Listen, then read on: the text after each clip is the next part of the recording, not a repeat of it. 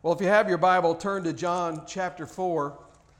We're going to begin reading in verse 5 in just a moment. Uh, we're, we're continuing a series that we actually started two weeks ago because uh, last week was Father's Day, and so we, we kind of did a little detour there. And, uh, but two weeks ago, we started this series entitled God of the Mountains. And uh, we, we talked in the first week of the series about Mount Moriah, which is the mount, mountain of sacrifice. And we talked about the fact that we have to go to the peak of Mount Moriah in our lives and raise the knife of faith and obedience in our lives over those things that stand in the way of our relationship with God. And if you didn't hear that message, I encourage you to go watch it online. You can find it in Facebook, but you can also just go to our website, restorationlifechurch.tv and all of our messages are there in video and audio format. And, uh, and if you missed that one, I encourage you to go listen to that. It's a very challenging message. This week, we're going to be talking about Mount Gerizim. And most of you may, you may have heard that name, but you don't know what Mount Gerizim is all about. But we're going to be talking about the mountain of pride. The mountain of pride. So read with me from John chapter 4, beginning in verse 5. And this is what it says. So he came to a town in Samaria called Sychar Near the plot of ground Jacob had given to his son Joseph. Jacob's well was there, and Jesus, tired as he was from the journey, sat down by the well. It was about the sixth hour. When a Samaritan woman came to draw water, Jesus said to her, Will you give me a drink? His disciples had gone into town to buy food. The Samaritan woman said to him, You are a Jew, and I am a Samaritan woman. How can you ask me for a drink? For Jews do not associate with Samaritans. Jesus answered her, If you knew the gift of God and who it is that asks you for a drink, you would have asked him, and he would have given you living water. Sir, the woman said, You have nothing to draw with, and the well is deep. Where can you get this living water? Are you greater than our father Jacob, who gave us the well and drank from it himself, as did also his sons and his flocks and his herds? Jesus answered, Everyone who drinks this water will be thirsty again, but whoever drinks the water I give him will never thirst. Indeed, the water I give him will become a spring of water welling up to eternal life. The woman said to him, Sir, give me this water so that I won't get thirsty and, won't, and have to keep coming here to draw water. He told her, Go call your husband and come back. I have no husband, she replied. Jesus said to her, You are right when you say you have no husband. The fact is, you've had five husbands, and the man, you're now, uh, uh the man you now have is not your husband. What you've just said is quite true. Sir, the woman said, I can see that you are a prophet. Our fathers worshipped on this mountain, but you Jews claim that the best that the place where we must worship is in Jerusalem. Jesus declared, Believe me, woman, a time is coming when you will worship the Father neither on this mountain or, nor in Jerusalem. You Samaritans worship what you do not know. We worship what we do know, for salvation is from the Jews. Yet a time is coming and has now come when the true worshipers will worship the Father in spirit and in truth for they are the kind of worshipers the Father seeks. God is a spirit, and his worshipers must worship in spirit and in truth. The woman said, I know that Messiah, called Christ, is coming. When he comes, he will explain everything to us. Then Jesus declared, I who speak to you am he. Just then his disciples returned and were surprised to find him talking with a woman. But no one asked, What do you want? or Why are you, t- why are you talking with her? Then, leaving her water jar, the woman went back to the town and said to the people, Come see a man who told me everything I ever did. Could this be the Christ? They came out of the town and made their way toward him. Let's pray together. Heavenly Father, so many different hearts, each one with its own need here today. And how can I possibly, Lord, in my flesh and in my own weakness, say the things that need to be heard by all of these people? Only you can do it. So, Lord, I humble myself before you. Come, Holy Spirit. If you can use me, I pray that you will. If you can't use me, then, Lord, speak in spite of me. Commune with every, every listener deep within the inner man, in the, in the hidden chambers of each person's heart. Come, Holy Spirit. Come down. Make the Father known to us. Make Jesus known to us. In the name of Jesus, we pray. Amen. In this series of sermons on the mountains of the Bible, none will be more puzzling than Mount Gerizim because Mount Gerizim represents in the Old Testament the mountain of blessing. This is the place where Moses was directed by God that as the people of Israel entered into the promised land, that that uh, he should put some of the elders from, the, from some of the tribes of Israel on Mount Gerizim and some elders from Israel on, on, on the Mount Ebal on opposite sides of this valley. And then the people were to pass between those twin peaks. And as they did, the elders on Mount Ebal were to read out the curses that would come from disobedience. If you disobey God, if you go away from the things God has said to you, there would be consequences. And the, and the, the, the curses are horrifying by, beyond words. Uh, things like, may your cattle be cursed, may your sheep be cursed, may your children be cursed, may the land be cursed, may everything bad that can possibly happen to you happen. It's just terrible. And it goes on page after page after page in the book of De- Deuteronomy. But at the same time, as these elders were reading out these curses, the elders that were on the brow of Mount Gerizim were to read out the blessings of walking in obedience to God. If you obey God and walk as the Lord has told you to walk, if you'll fulfill your covenant of faith with God, then your nation will be blessed. Your homes and families will be blessed. Your land will be blessed. Your livestock will be blessed. Your crops will be blessed. It's so exciting to read the blessings of, of Mount Gerizim. And as the people walk through, it was a symbol to them. You have to make a choice which way will you go. The question for us today is what happened from that moment until the time when Jesus arrived in the region that had come to be known as Samaria, the center of which was this mountain named Mount Gerizim? Mount Gerizim had early on be, been a centerpiece of Hebrew thought as the mountain of blessing. It was about 28, over 2,800 feet high. It was, it was a thousand feet from, from the peak uh, in the, in the valley between Mount Gerizim and Mount Ebal. That's where the modern city of, of Nablus lies, or, or uh, as it's called here in the fourth chapter of John, it was called the city of Sychar. Sychar was six miles from the city of Samaria. And at one point, Sychar was so prominent it became the, the royal residence of King Jeroboam. On Abraham's first visit to the promised land, he came to Mount Gerizim, the, and the view from that mountain is one of the most beautiful of all Israel. You can, you can see for hundreds of miles. It's almost as if you can see from Dan to Beersheba, from north to south. And as he stood out there looking on that mountain, looking out over that, it, it, you, from there you can see the snow capped uh, mountain of, of, of, Mount Hermon. You, it's just a beautiful thing.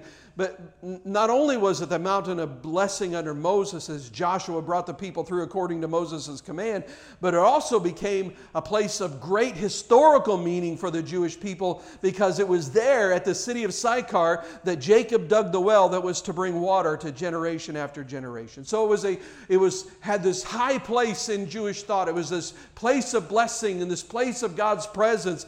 So what happened then for this area called Samaria to become so cursed.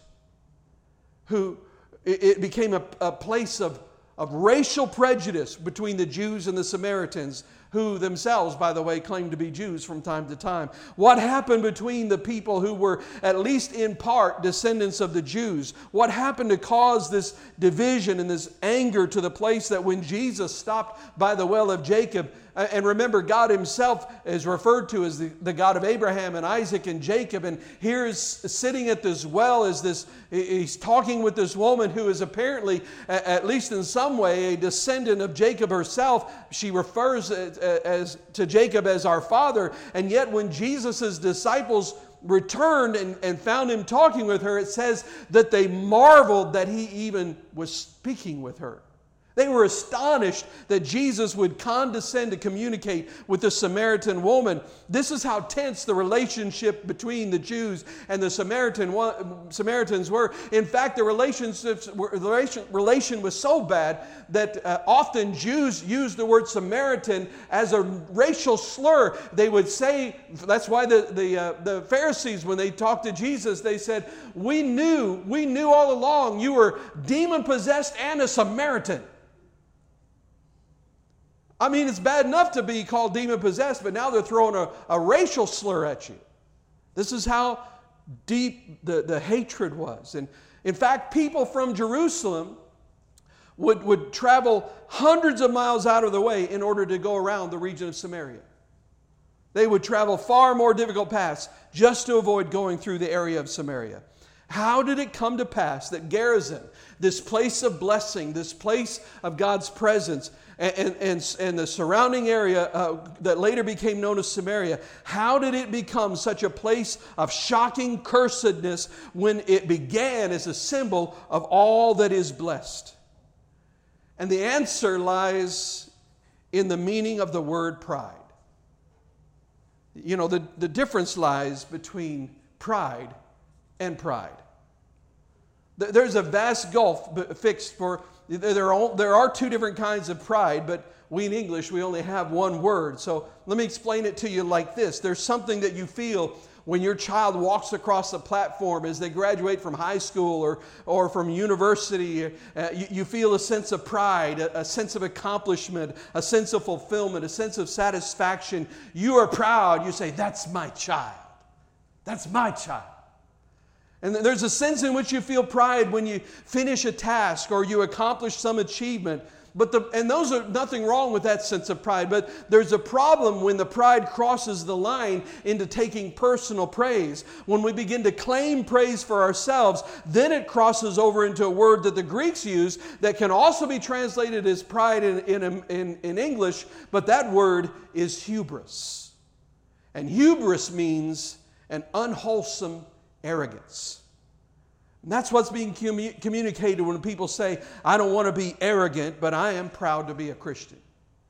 You know, it's okay to be proud to be a Christian. That's not antithetical. Uh, there's a sense in which when we find ourselves in the place of blessing on the, on the mountain of Gerizim, that we say to ourselves, Here I am in this moment of blessing. Here I am in this time of satisfaction and fulfillment. Here I am living in this peace that God gives to me. Here I am blessed and I'm proud to be a follower of Jesus and I'm proud of what God is doing in me in this moment.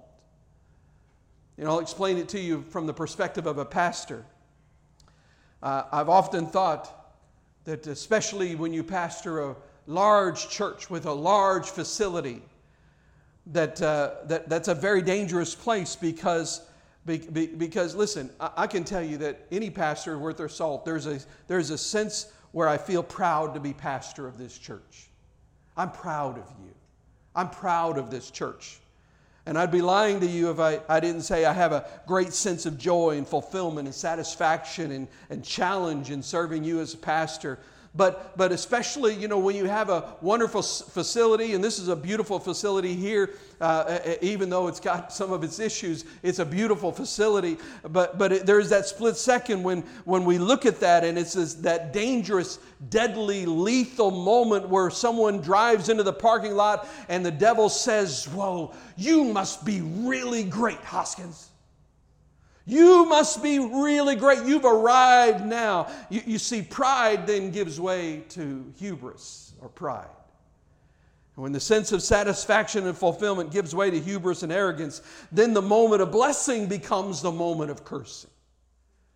Gerizim and Ebal became the same when the gulf between them is bridged. They become the same when the gulf between them is bridged by arrogance. The, the place of blessing and promise historically in the lives of saints in, in Scripture has always been the place where the danger of devastation is the closest. When you're at the highest moment, that's the place when you may be ready to face the greatest temptation. You know, this the, the concept, the whole concept of high places in Scripture helps us see this. And in, in, king after king after king in first and second kings and first and second chronicles you'll find it says things like this very often it says something like he did what was right in the, in the sight of, the, of God. Nevertheless, he didn't do away with the high places. Or it may say something like, he did that which was wrong in the sight of God. He did evil in the, in the sight of God. And the people of Israel worshiped in the high places. Well, over and over and over again, it references these high places. What does that mean? Well, high places was were, were commonly used by the people who lived in the promised land before the Israelites moved there. Uh, they, were, they were built, these places were built on on the mountains as a place to worship their gods. And they built them high because it was a sense of saying our God is above everything else. And they, they built these places, and it was places where they worshiped their God, including things like ritual prostitution and child sacrifices. And the Israelites saw these places, and they were so high and so beautiful and so magnificent, and they wanted them, and they began to use those places in an attempt to worship God. It's a kind of arrogance, it's hubris in worship. They wanted to worship in those places because it fed their ego, not because they wanted God glorified or because they were walking in obedience. You see, God didn't want those high places, they did. And they came to the place where they were building monuments to their own egos. And that happens today in churches today, where, where pastors build monuments to their own ego rather than doing what they need to be doing in the moment. And, in the, and by doing that, they miss the blessing of God in the very place where the blessing began. And this has happened in entire denominations that began with the touch of God on them they worshiped in little brush arbors on the American frontier where the power of God was moving in a mighty way and people were touched by God. Thousands of people were being saved during the Great Awakening and the power of the Lord moved in powerful ways. And then God blessed them and God gave them buildings and land and prosperity. He blessed them and He prospered them. And in the midst of it, they began to believe that they had accomplished all of that. And they began to then pander for the recognition of men. And it still happens today. We have have leadership in denominations and whole denominations that used to be pinnacles uh, and paragons of holiness that now, because they want the approval and the praise of men, begin to compromise on the true, the, the simple truth stated in the scripture. And that's where pride becomes hubris, where fulfillment and the touch of God and blessing become arrogance and pride. And we have to know that God cannot use us in that moment. It's the most dangerous moment in our lives. You know, we can see it. I, have seen strange things happen in American athletics over the past few uh, years, uh, really decades or two. You know, it, it, speaks to this issue of what happens at Mount Gerizim. Imagine this in your mind, and this is not hard to imagine because you see it all the time. An athlete makes a great play uh, in, in a football game, scores a touchdown and the crowds are cheering and the, the, the, the, stands are just going wild and he crosses the goal line what does he do? He slams the ball in the ground as hard as he can and he looks at his competitor whom he has just vanquished and instead of showing any kind of respect and recognizing him as a worthy opponent opponent he gets in his face and says who's the man? In your face you're nothing! You know it really wasn't that many years ago that if someone had done that at a sporting event the people in the crowd would have booed that athlete. They would have booed that athlete. And, you know, and just not that long ago. Now, now we are a nation that feeds on arrogance. We feed on pride. We, we want the athlete to rub it in and to show poor, sport, poor sportsmanship because we don't want to just win. We want to humiliate the enemy. We want to grind the opponent under our heel. So today it's not enough just to excel. It's not enough to just do, do well. Now, now, now I want to say we ought to have a sense of pride. I mean, my goodness, these athletes today, they're amazing amazing. They're incredible. A professional basketball player can jump from half court, do a triple somersault, peel an orange in midair, and then, you know, throw the peel to the sideline, dunk the ball, dive through the hoop, land, and then catch it before it ever touches the ground. I mean, they're incredible athletes. There's no question. But the healthy sense of satisfaction and fulfillment has turned to hubris. It's turned to saying, look what I did when they did nothing to inherit those athletic gifts. It was given to them by God. There's an arrogance that goes beyond a sense of satisfaction. It goes beyond knowing that, that, that what one does is good. It goes beyond sensing the blessing of God in whatever you do. The moment you reach the pinnacle of your success, you know, we, we, we want you to, to take satisfaction in it. But remember that Mount Gerizim, the, the mountain of blessing, is the most dangerous mountain in all of Israel. In our place of blessing, we can begin to think that we deserve it and that we should have much more. It's on the mountain of, of blessing that one has a tendency to say to oneself, I have finally arrived. I, I belong here. Th- this is the place of Jacob's well. This is the highest mountain. This is the place where we ought to worship because I need the highest place. I need the biggest place. You know, I'm, I'm here to tell you, I'm thrilled to pastor this church, but I have to often pray to myself, God, I don't need this. This is not where I was born. This is not where I saved. This is not where I was filled with the Holy Spirit. This is not the source of my calling. This is not the source, not the authority of my ordination. This is not the, the weight of the, wor- of the word. I don't have, th- have to have this to prove ho- who I am. This is not get what gives me value as a person. This is not what gives me the, the great satisfaction eh, of just simply knowing you. I have to remind myself eh, all the time that this being a pastor of this wonderful church is not what makes me who I am in Christ. You see, the most dangerous moment in the world is that moment where you know the touch of God is on you. There's a man you probably never heard of. Everybody heard of Uncle Buddy Robinson? Probably not, because he was a great preacher in the late 1800s, early 1900s. So, unless you've read some history, I don't think there's anybody here old enough to remember any of those, you know, 120, 150 years ago. But he was a man of tremendous power. Uh, but he also spoke with a stutter, he had a speech impediment. And he spoke with a, a real down home style and, and with great humor. His grammar wasn't always correct. His speech impediment made it hard to understand him at times. In fact, I heard one man telling about the first time he heard a recording of Uncle Buddy uh, Robinson. He was in his 80s by the time he, this recording was made. It was one of the last sermons he preached. And he actually started listening to the, to the tape and all of a sudden this voice comes on and says, Hello there, I'm Uncle Buddy Robinson. And he's like, Oh no, they messed up the tape. They recorded it the wrong speed. And he took it back and they, they said, No, that's how he really sounded. And so he went on with that. And but in one message, he, he, he said this uh, in the middle of all this, of his life. He said, Sometimes I come off the platform and I'll go out into the streets and where people don't know me, and I hear one man say, I wouldn't give you five cents for that Buddy Robinson. He's just a bum. He can't preach. That silly old man talks funny. I wouldn't walk across the street to hear Buddy Robinson. And he said, Then I hear another man say, Oh, that Buddy Robinson.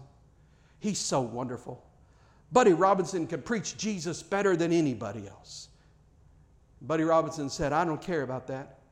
He said, The people that brag on me don't puff me up, and the people that gossip about me don't puff me down because I put all my puffability at the foot of the cross. Isn't that awesome? You see, humbling ourselves at the cross is the only thing that keeps Mount Gerizim the place of blessing, where God can go on blessing us, where God can go on pouring out His anointing on us. God God doesn't want to raise ministries up eh, eh, to a pinnacle, you know, to see them blessed and then and prospered and strengthened and then see them rise up in arrogance and hubris and sinful, wicked pride and, and say, well, now we've finally found the peak of Mount Gerizim. We have finally arrived. Look at what we have done. God doesn't want to see ministry reach that place only to have to remove his anointing and watch them crash to the ground. That's not the will of God. The will of God is to raise them from glory to glory to glory. But at each new level, at each new height, they say to themselves, Oh God, this is too high for me. This is too holy for me. I don't deserve to be here. I'm not worthy to be here. God's will for us, it, it, to, to, in truth and humility, to put our puffability at the foot of the cross and to move on in God's anointing. That's the only way. Otherwise, our blessings become curses and Gerizim becomes Ebal. As we go on in this church together, I want you to know I am, I'm seeking and I'm believing God for, for revival. We're seeing stirrings of it. We can see God beginning to do things in hearts but I'm believing God that Sunday morning after Sunday morning, Wednesday night after Wednesday night, in, in every one of our connect groups, in every gathering that we come together, that there would be an outpouring of the Holy Spirit with pews filled and lives overflowing with the power of God and miracles, healings, and salvations, deliverances. I'm believing for a revival here. And I don't, I don't mean business as usual. I'm talking about, and I'm not talking about just a full house, I'm talking about revival. But as we seek that, as we seek that, our hearts must be humble before God before we ever foot, uh, place foot to the bottom of Mount Gerizim. Because if we don't, when we get to the top, it'll turn to Mount Ebal before our very eyes. I'm believing God to pour blessings out. I'm believing God for, for, to do things that we've never even dreamed of. I'm, I'm believing God that we're going to see things we've never seen, and I have a witness in my spirit that God is going to stretch forth His arm and He's going to get glory. But I want you to know the greater that it gets, the sweeter that it gets, the more precious that it gets, the more powerful it gets, the more anointed it gets, we best remind ourselves that we had nothing to do with this. This is the presence and the power and the sovereign move of God and God alone alone. It's what God was trying to get across to the church in Laodicea. He said, You think you're so rich and so prosperous and so strong. There's so many parallels between the church in Laodicea and in Revelation and the American church today. But he said to them, He said, You don't see yourselves the way that I see you. He, he says that they need to say, I'm wretched and blind and naked, and turn to Him with that attitude. And I'm not talking about a false humility. You know, we, we've all known people like that. Have you ever known somebody that they're like, humble is my middle name, and I'm proud of it? You know, you ever know anybody? You know, that, that false humility, humility. I'm not talking about that. I'm not talking about a false humility. And you've known people like this, a false hum- humility that pleads for attention, where they say, Oh, I'm just nothing. I'm so terrible. I'm so bad. God doesn't even love me. And the only reason they're saying that is because they know that people will flock around them and start saying nice things about them. That, that's really more like self pity than humility. There ought to be a way in which we say, I, am so proud to be a follower of Jesus. What that really means is I'm humbled to be a Christian, and I'm so proud of what God has done in me. When, when, I can tell you from my life, when I was nothing, lost and blind and confused. I, I had even reached a point in my life where I had denied that I even believed in Jesus. I was running from God. I was destroying my life. I was disoriented and demoralized. I was a wretched, backslidden, depressed teenager. But in the middle of all of that, God found me. I'm here to tell you, God found me. He found me and He lifted me up out of the sewers of the universe and He washed me with the blood of Jesus and He filled me with the Holy Spirit. And I want you to know that anything He ever does with my ministry from that moment on, I have nothing to do with it. It is all the work of the Holy Spirit. I stand here to tell you that when you say God you did use you to do something great, I stand in as much amazement as you. It all belongs to God. You see, history, history is what closed in on Mount Gerizim. You may not know some of the history, but the Assyrians conquered the northern kingdom of Israel, and many people were exiled from the land and taken to Assyria. And the Assyrians decided that the only way to destroy the northern kingdom of Israel was to pollute its character, to to literally to try to destroy the soul of the nation. So what they did was they forced the Hebrew women to intermarry with foreigners, and then and they gradually diminished the amount of Jewish blood in the people. And gradually they diminished their loyalty to Jerusalem, and they gradually diminished their loyalty to the God of Israel. Then later, when Alexander the Great conquered Palestine, a, a, a, fallen priest named Manasseh, who was involved in an illegal and immoral marriage, came to Alexander the Great and said, and he convinced him to build a temple on the mount, top of Mount Gerizim, and, and he convinced him then to make him the high priest. And his ministry there became the ministry on the mountain of blessing without the presence of God. It had the appearance of glory, but the reality was, was uh, that of jealousy and envy and pride. And then, when, when later, when Ezra d- uh, began to rebuild the temple, it was the Samaritans from the region of Mount Gerizim who sent a petition and said, We want to come and help. And Ezra said, No, this has nothing to do with you. You're away from God and you'll pollute this. God has put this command on us. We will do this. But then it was the Samaritans who, in jealousy and envy and strife, petitioned the king and got the work stopped. They said, If we can't do it, then nobody can do it. And we've seen jealousy, envy, and strife between ministries. Listen, I. I love the assemblies of God. I grew up in the assemblies of God. It is my home. I, I, I, but I want to say something to you. Listen, there is no place in all of Scripture where it says, go into all the world and make assemblies of God of every creature. When we begin to turn our eyes in on ourselves, when we begin to allow that narrow minded spirit to dominate, when we allow that competitive, jealous, envious, strife filled spirit to come in on us, then we are in trouble as a denomination.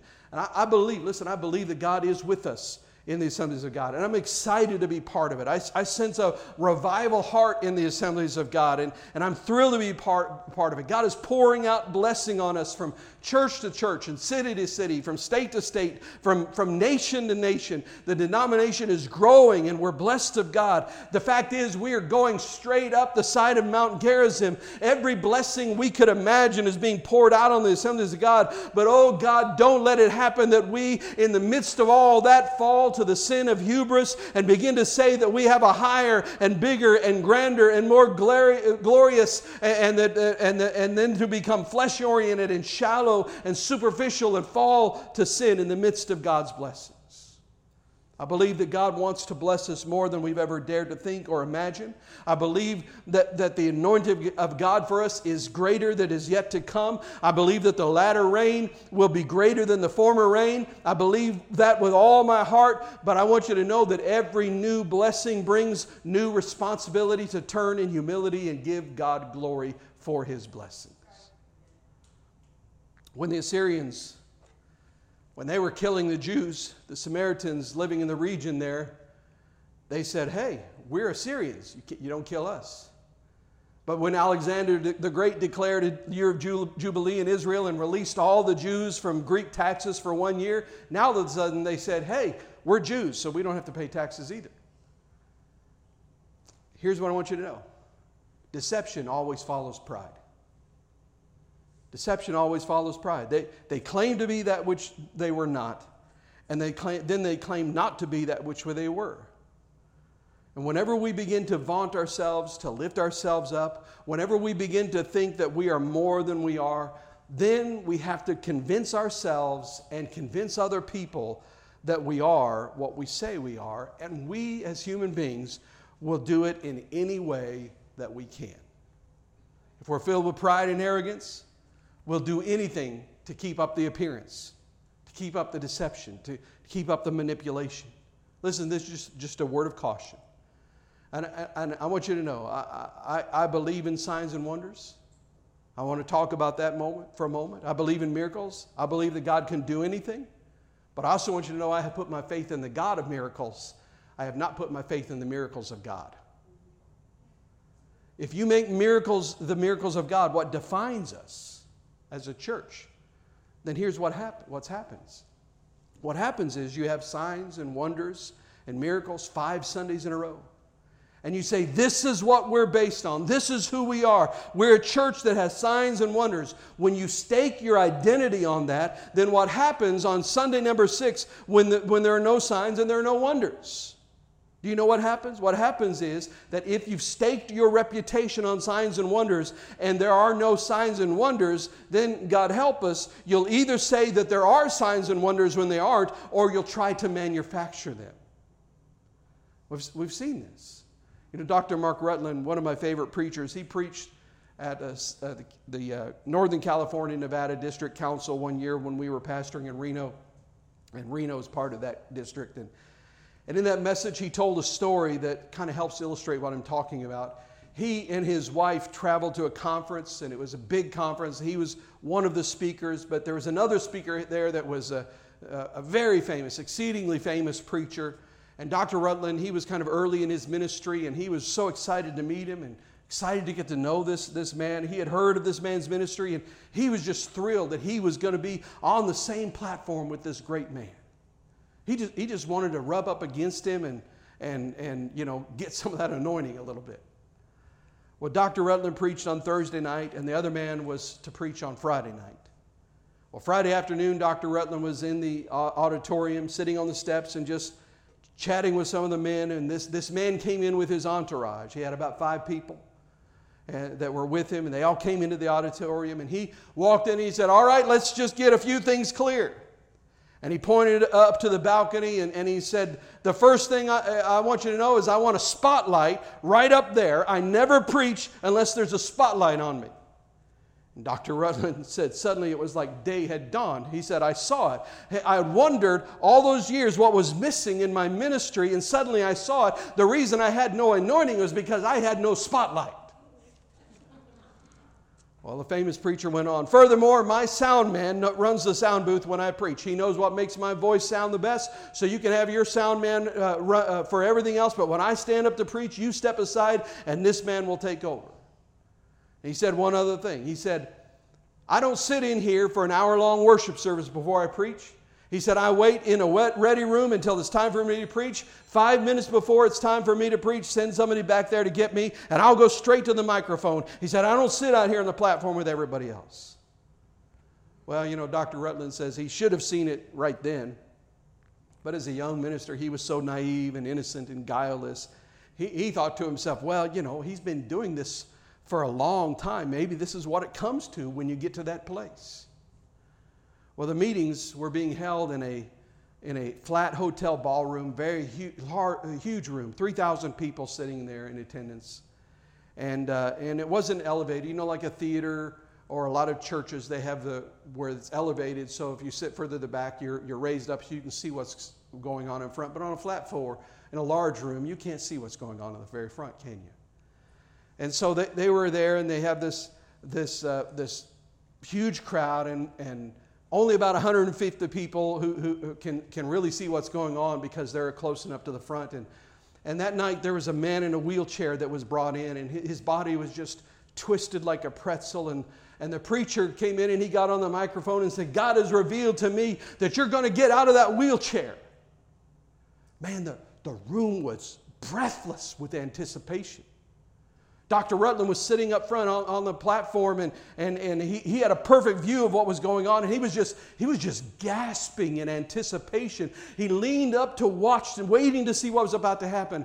And at that moment, four of the preacher's assistants rushed over to the man in the wheelchair and they stood there surrounding him. And the preacher said, I want everybody just to stand up and let's just start praising the Lord. And the music started playing at a fever pitch. Everybody stood up and then four of, the, of his men lifted that man right out of the wheelchair, one under each arm and, and under each knee, and they carried him around the, uh, the front of the room, and his feet never touched the floor. They carried him around the front of that room just like that. And the man in the microphone, this famous preacher, this great preacher, said, He's up, he's up, he's out of the wheelchair. And 3,000 people went crazy for God.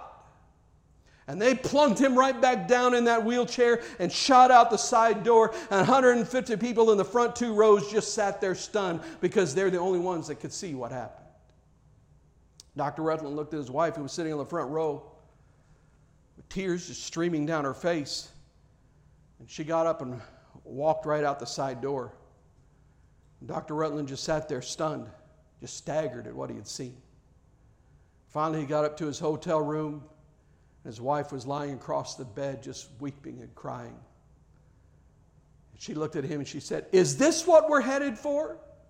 Is this what we're going for? She said, That man was raped in front of 3,000 people. She went on to say, I don't care about the people that were fooled so much. I don't care about the people that were manipulated. She said, My heart goes out to the man in the wheelchair. What's going on in his soul right now? Dr. Rutland and his wife got down on their knees in that hotel room and prayed, Oh God, no matter what, no matter where you take us, keep us real. Keep us real. You see, at the very pinnacle of success, at the, at the peak of blessing, in order to keep the mirage of success, manipulation and deceit are always close at hand. And I want to make it clear I believe God can raise a man up out of a wheelchair. But we don't have to fake anything. God for, forbid that we ever do. But you know, before we blame the Samaritans too much, it works the other way as well. Mount Gerizim, the mountain of pride, is also the mountain of prejudice. It went the other way too, didn't it? The, the, the, Jews hated these lousy, rotten Samaritans. I mean, they had no character. The bloodline wasn't clean. They had no principles. They had no morals. They were undependable, thieving rascals, the whole race of them. So you see, Mount Gerizim became a mountain of pride in Jerusalem too. We won't even walk through Samaria. We're too good for that. We don't want anything to have to do with those stinkers. We're too good for them. You know, Jesus, you remember he told the story of the good who? The good Samaritan. And see, it had a kind of a hidden meaning that, that we don't get it as easily here in this room in our culture. It was really, if you wanted to understand it, it would be like, uh, like Jesus telling it in the room full of the daughters of the American Revolution, and then in the story saying George Washington wouldn't stop to help, and Thomas Jefferson wouldn't stop to help, but Benedict Arnold did. That's what it would have been like. And, and when Jesus told the story to the Jews, the, the, the, the anger came in the story of the Good Samaritan, the point was not that he was good, the point was that he was a Samaritan. And Jesus is saying to them essentially, Can you do as well as a Samaritan? Can you be as good a Jew as a Samaritan? In our story, the disciples arrive and they find Jesus sitting at Jacob's well talking to this Samaritan woman. The, the, the, disciples stand over on the sideline and it says that they didn't dare ask him what, why he was talking to her. They, they wanted to ask him, but, but they, they've been around long enough now to know that, that you just don't ask Jesus the wrong questions or you're going to be embarrassed. In their hearts, though, they're like, whoa, what's he doing over there? He's sitting talking to that woman. She's not even of our race. Look at that. She doesn't look too good either. Jesus spoke the truth about her life. She'd had a terrible life. He said, Go ahead and call your husband. You know, Jesus could have just came out and said, Hey, you know, you're not even, you're, you're, you're not even married right now. You're living in sin right now. He could have done that, but he just, he wanted to give her a chance to respond. So he said, Hey, Go, go ahead and call your husband. And she said, Sir, I, I have no husband. Which was, you know, listen, you can tell the truth with the intent to deceive. Do you know that? That's the same as telling a lie, by the way. She told the truth. I don't have a husband. But she left out a lot of information. And Jesus said, That's right. That's right. You, you told the truth. You, you had five husbands, and right now you're shacking up with a guy that, to, to whom you're not married. Right, you are when you say you have no husband. And her response in her response, this woman turned the tables on history and tradition in one sentence. One second, right there, it all hung in the balance. How will she respond to what Jesus said in that moment? Because she could have said, under the spirit of Gerizim, in the spirit of, of pride and arrogance, she could have said, You don't know anything about my life. How dare you? You don't know my circumstances. Those guys were all bums. Every one of them beat me. She could have said, You don't have the right to talk to me like that. You don't have a bucket or a rope, draw your own water. But instead, she said, I, I can see that you're a prophet. You, you've seen the truth for what it is. You've penetrated the veil of my pride. She humbled herself before Jesus. You know, humility is something that touches the heart of God. When God comes with when that, with that hard touch, that moment of confrontation. And, and nobody likes that moment, do they? I mean, I, I, I love the gentle touch of Jesus, don't you? Don't you? I, I like it when he pats me on the head and says, There, there, Dave. God bless you, son. I love you. I love you. Good boy. That's what I like. I don't like it when the Holy Spirit says, You have sinned, Dave. I don't like that moment. You preach that sermon, you've sinned. Man, I don't like that at all. Am I the only one here that God talks to that way? Am I okay? I mean, I want to make sure I'm talking to the right crowd. But you know, when, it, when a sermon I hear someone else preach begins to crowd in on me, when a, when a preacher begins to stomp on me and sort of cleats me as he runs by, man, I don't like that at all. There's something in me in that moment that, that I want to retreat to the brow of Mount Gerizim and say, Well, you don't understand what, what it's really like. You think you understand, but you don't understand. You know, there was another woman, a Canaanite woman, another Gentile, who came to Jesus and said, Lord, my daughter is demon possessed. Come and help me, set her free. And Jesus said in response, He said, I don't, I, I don't take the food from the children and give it to the dogs. I mean, is that hard or what? He said, I'm sorry, this is for the Jews. I'm not going to give it to you, Gentile dogs. You know, I wonder how I would have responded to that.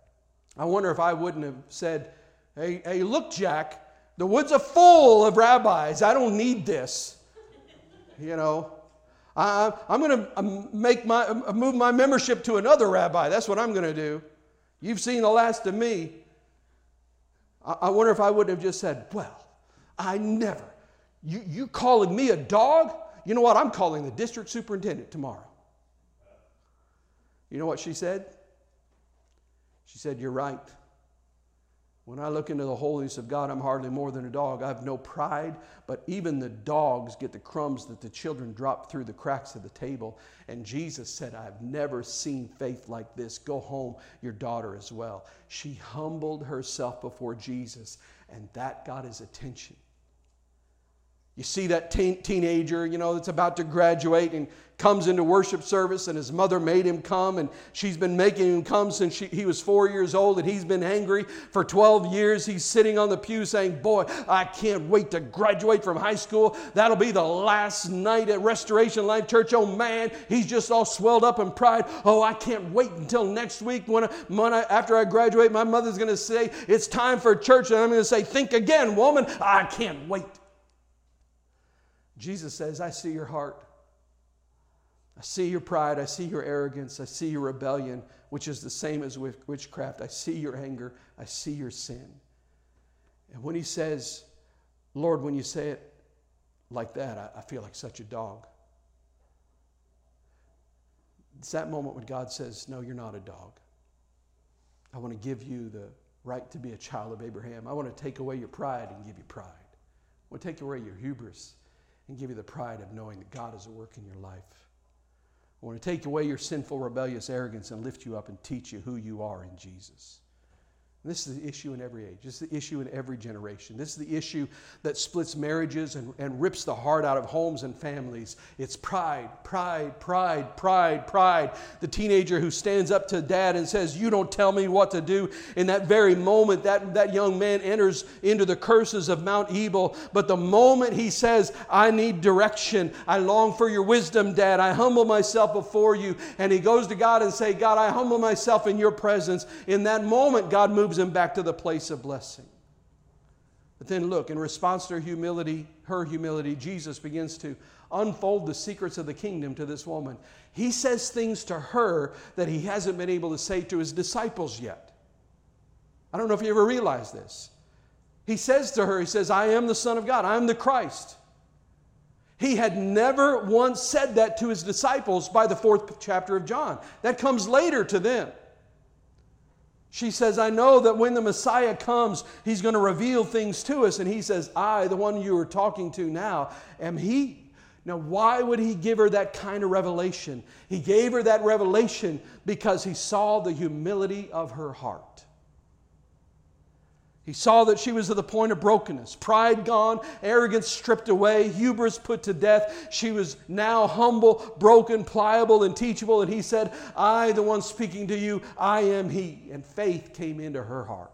And she left everything behind. She left her, her water bottle behind. She left it all behind and raced back into the village. And she said, I've met a man, man who told me everything I've ever done. Isn't it interesting? That the first evangelist in the book of John was a woman with a sordid past living in the most arrogant, backslidden, spiritually polluted region in the Holy Land. Her humility won the blessing of God. I'm going to close with this. Listen to this. There, was a church that had just finished a series of revival meetings with an evangelist, and there was a group of people sitting around discussing the revival services. And talking about what had happened and talking about what the preacher had said and that sort of thing. And in general, they were, they were pleased with all that had happened, but there was young man, one young man sitting uh, in a corner and he had his chair leaned back against the wall and his arms crossed across, over his chest. And, and he finally spoke to him and said, I've got something to say. I hated every minute of it. I hated every minute of it. That preacher said, if you want to receive Jesus Christ as your Savior, get up and walk down to the front and I'm going to pray for you. That guy said, if you're not sure that you're saved, if you're not 100% sure that your heart is surrendered to Jesus and that your name is in the Lamb's Book of Life, humble yourself and walk up here in front and I'll pray with you and we'll settle it right now. And this young man said, I'll tell you this right now. If walking down the aisles of the church in front of the whole church and pouring myself out uh, at the altar somewhere and praying with some prayer with some stranger is the only way to go to heaven, then I guess I'll just go to hell. I heard that story and I thought to myself, you almost certainly will. Someone will ask, is walking down the aisle in a public worship service the only way to get saved? No, no, of course not. But I can tell you this the thing that will keep you from walking down the aisle in a public worship service is the thing that will keep you from getting saved. See, that won't change. Doesn't have to, anything to do with the context, that has to do with you. That's called pride. But humility says, Oh God, have mercy on me, a sinner.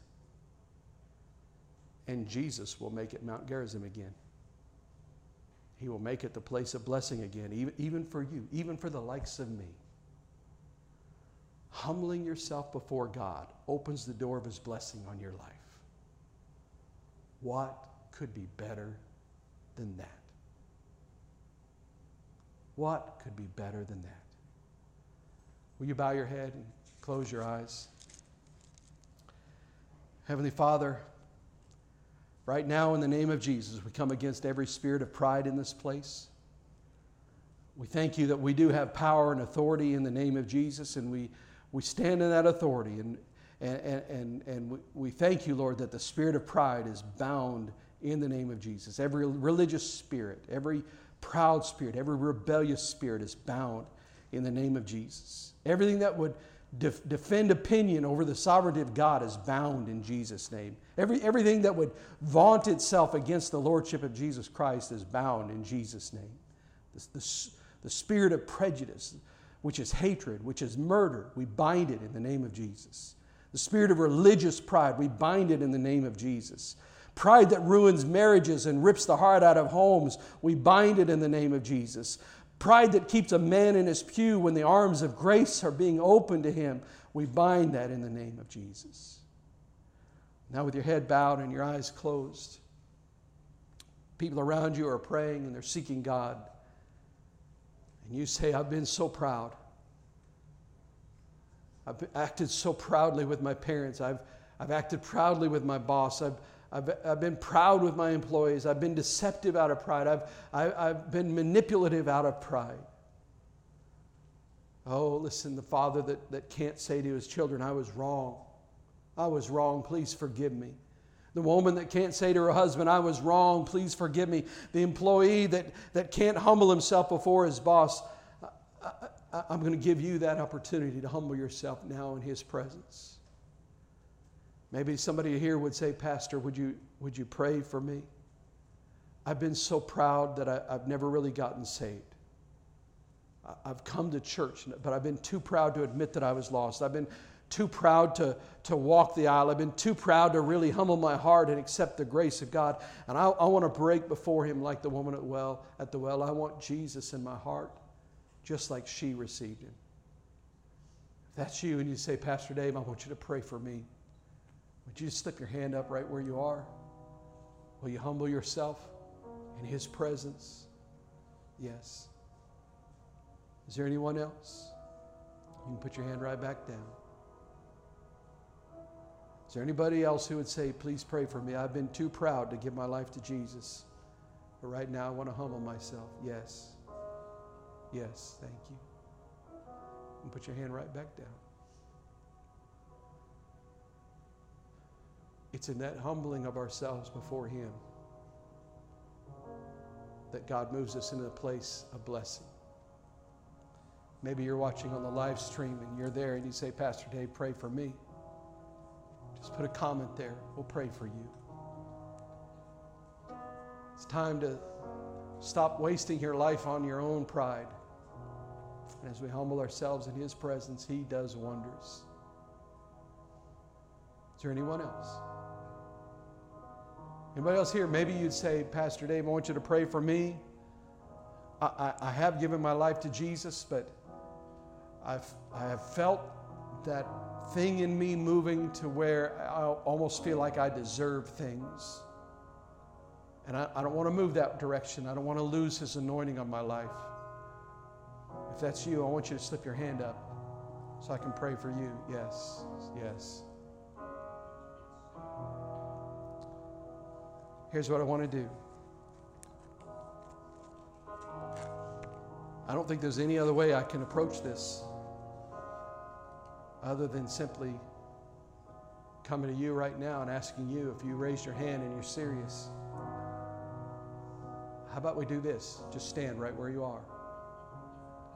Just stand right before, where you are and say, Lord, I humble myself in your presence. Will you do that? Will you humble yourself in his presence? Thank you. Thank you. Thank you. I want to pray for you. Father, we just thank you for these hearts. Thank you for the humility of honesty. And Lord, I am so proud of them. Because Lord, they're not they're not letting anything stand in the way. They're saying, Lord, I want to humble myself in your presence. And right now, God, I pray that anyone in this room that, that doesn't know you, they would just simply say, Jesus, forgive me. I want to humble myself in your presence. And Lord, for those that are saying, I don't, I don't want to slip into, the, into losing the anointing because I've become too proud of, of what I've accomplished, Lord, I pray that wherever we are, that at this moment, that this be a life change moment for us. And we give you praise. In Jesus' name. Would everybody stand together with me?